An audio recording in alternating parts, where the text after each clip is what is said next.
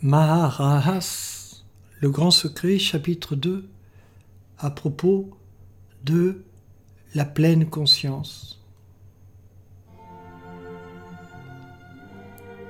Voici l'enseignement de la vraie liberté, qui est l'inattention aux variations mentales et l'établissement dans la paix apportée par la conscience de l'être fondamental.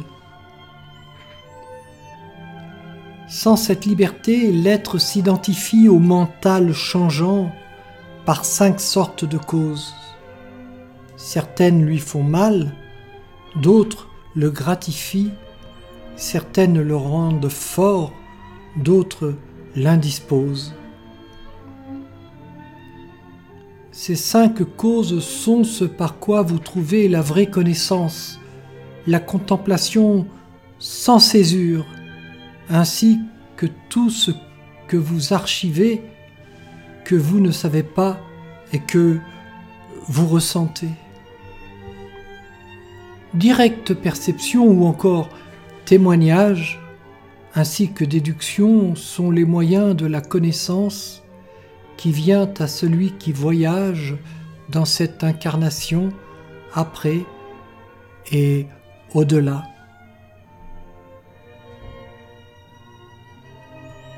L'illusion, la Maya, vient d'une perception de la réalité faussée par ce grand voile recouvrant le regard ainsi que l'attention de l'âme que trahit un mal triomphal.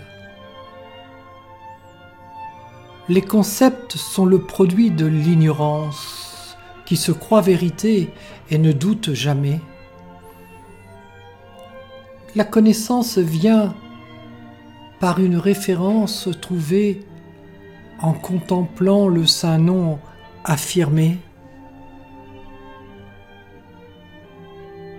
L'expérience vécue vous laisse dans l'esprit son empreinte qui est toute votre mémoire. Observez l'agia, ce qui vous est prescrit vient de l'âme, calmer la peine et l'inespoir.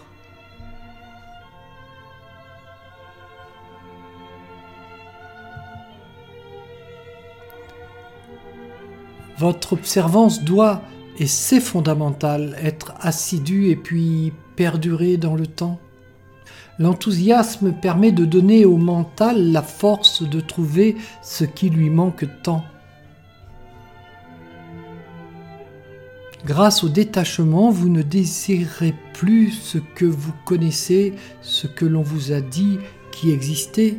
Alors, vous jetez le surplus de la paix, vous revient, la conscience agrandie. La contemplation du vrai soi donne le vrai détachement, ainsi que différents niveaux de conscience c'est comme si le ciel s'ouvrait pour celui qui ainsi est devenu dévot.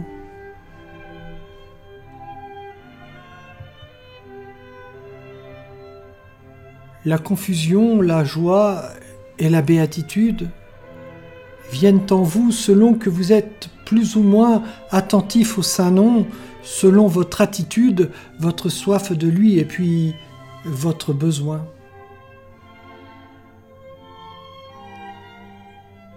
Au degré le plus haut de la méditation, quand du mental vous avez pris le contrôle, il reste un résidu au fond, des impressions, comme si on regardait par-dessus votre épaule. Fusionner avec la nature originelle donne à votre regard la clarté du cristal pour voir que dans l'instant se cache l'éternel dans l'animal ainsi que dans le végétal.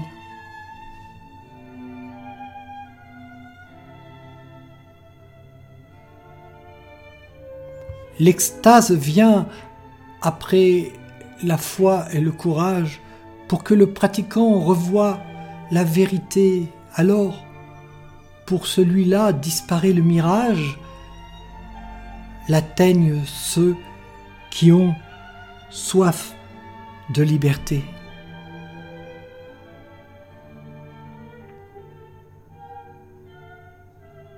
Selon l'intensité mise dans l'observance, vous irez plus ou moins rapidement au cœur du royaume intérieur, endroit de sa présence, où son amour vous prend, ou vous quitte la peur.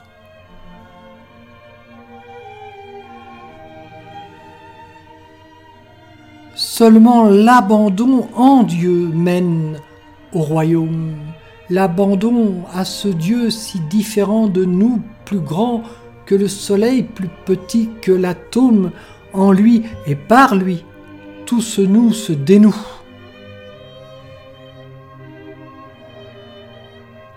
Dieu est la suprême connaissance. Il n'y a rien au-delà qui soit égal ou supérieur. Il est le gourou que personne n'initia. Tout ce qui vécut et vit lui est ultérieur. Hors du temps, il est le maître des premiers maîtres. Son nom est le premier et le son primordial. Méditer sur lui, c'est sans cesse renaître, partir, puis revenir à l'état initial.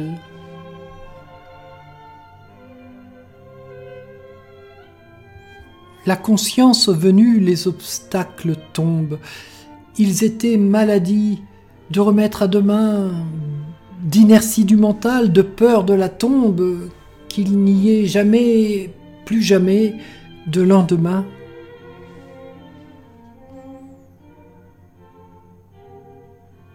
La négligence aussi est une des briques, l'indiscipline et puis les retours en arrière, doutes et fatigues sont encore d'autres briques de ce mur puissant, illusoire, barrière.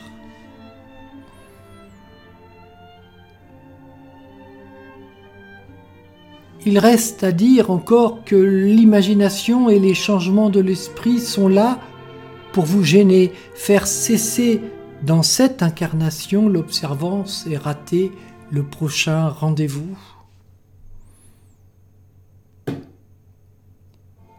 Ces fluctuations font s'installer en votre âme chagrin et désespoir, agitation, oubli du souffle et puis retour aux ténèbres infâmes qui reviennent toujours, la conscience abolie. Observer l'Agia vous protège de ces choses et pour rester en paix, vous pouvez fréquenter des gens heureux et pour les personnes moroses, être compatissant sans vous laisser hanter. Ayez de la gaieté fréquentant les vertueux, mais vis-à-vis de ceux-là qui agissent mal, ne les fréquentez pas sans être prétentieux. Voilà pour votre bien ce qui serait normal. Méditez ainsi sur votre souffle toujours dans l'action tout au long des jours vous aidera à rester dans la paix durant votre séjour en conscience de lui, cela vous gardera.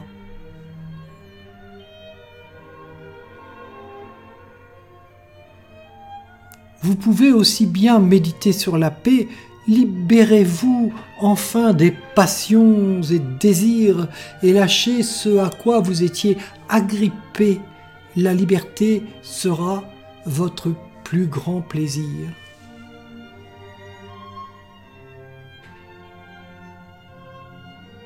Mais vous pouvez aussi chercher la connaissance dans les chimères, les rêves, et puis faire comme bon vous semble.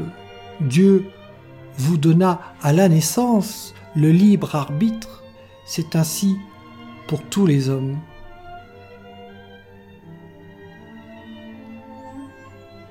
Quand vient la maîtrise de la contemplation, la conscience connaît intimement l'essence de l'infime au plus grand, toute la création vient de lui, que l'on voit en retournant les sens. Comme le cristal prend la couleur des objets que l'on met près de lui, le méditant, libre des choses du mental, se retrouve plongé dans la conscience du parfait équilibre.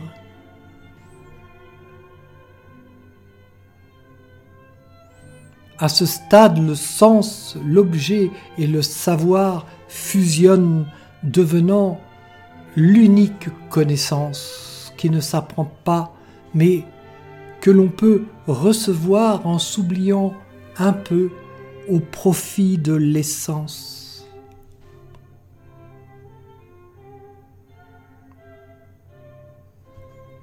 Quand vous n'écoutez plus votre mental penser et que vous oubliez jusqu'à vos souvenirs, la paix du dedans vient pour vous récompenser, vous laisser dans l'instant insoucieux d'avenir.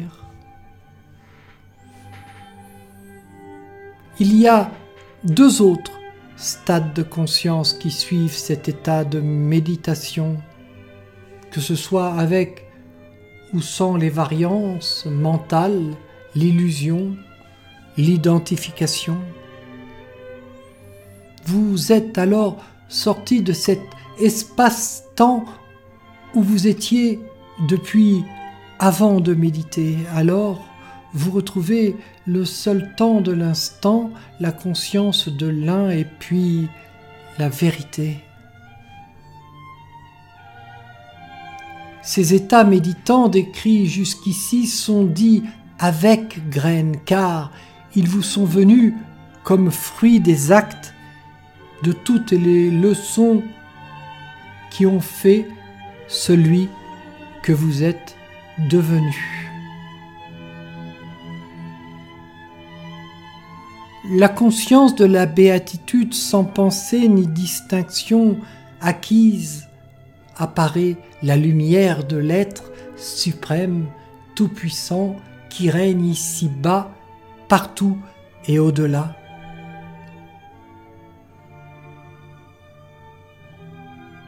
À ce stade installé, la connaissance vient du bonheur contenu au centre et dans le ciel. Sa source n'est pas dans ce dont on se souvient, mais dans la lumière venue de l'essentiel.